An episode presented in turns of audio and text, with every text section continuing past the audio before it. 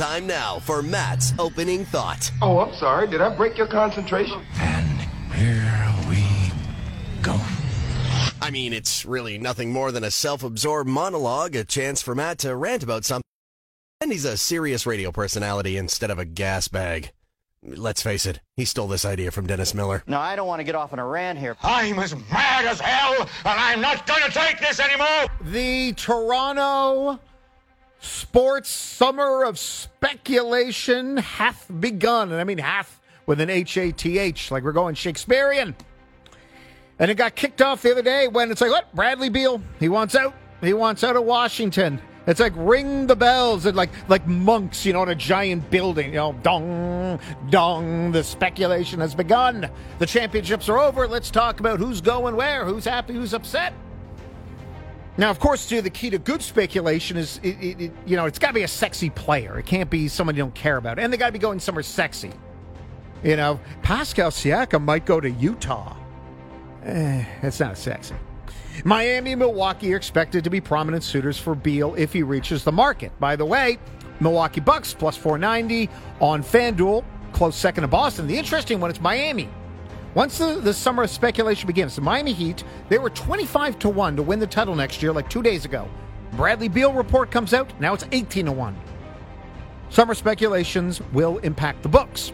We'll keep an eye on that one. But let's get to the Toronto speculation season because there is four names out there, four players who all have one year left on their current contracts and they deserve attention. You know who it is.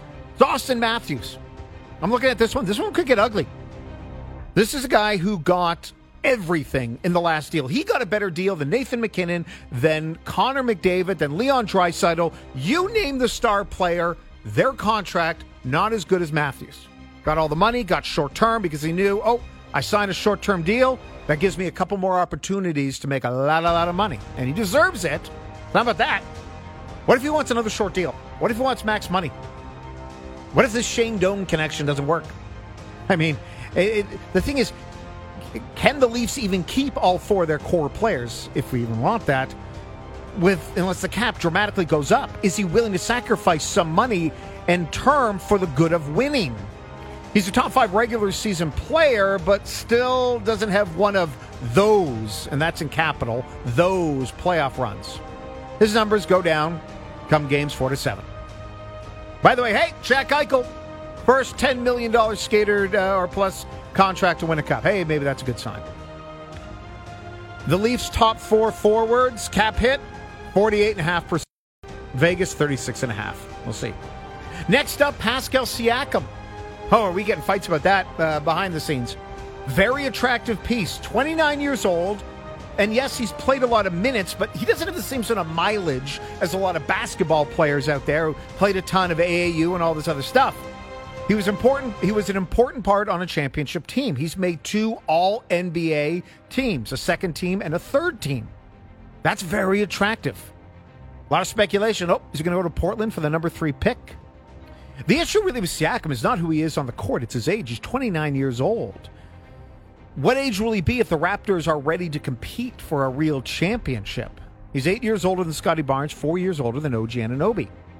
Next up is Nylander. His last deal, his current deal, shade under seven million.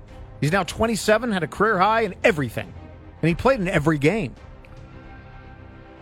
Cap hit about 8.3 percent. What is he going to want this time out?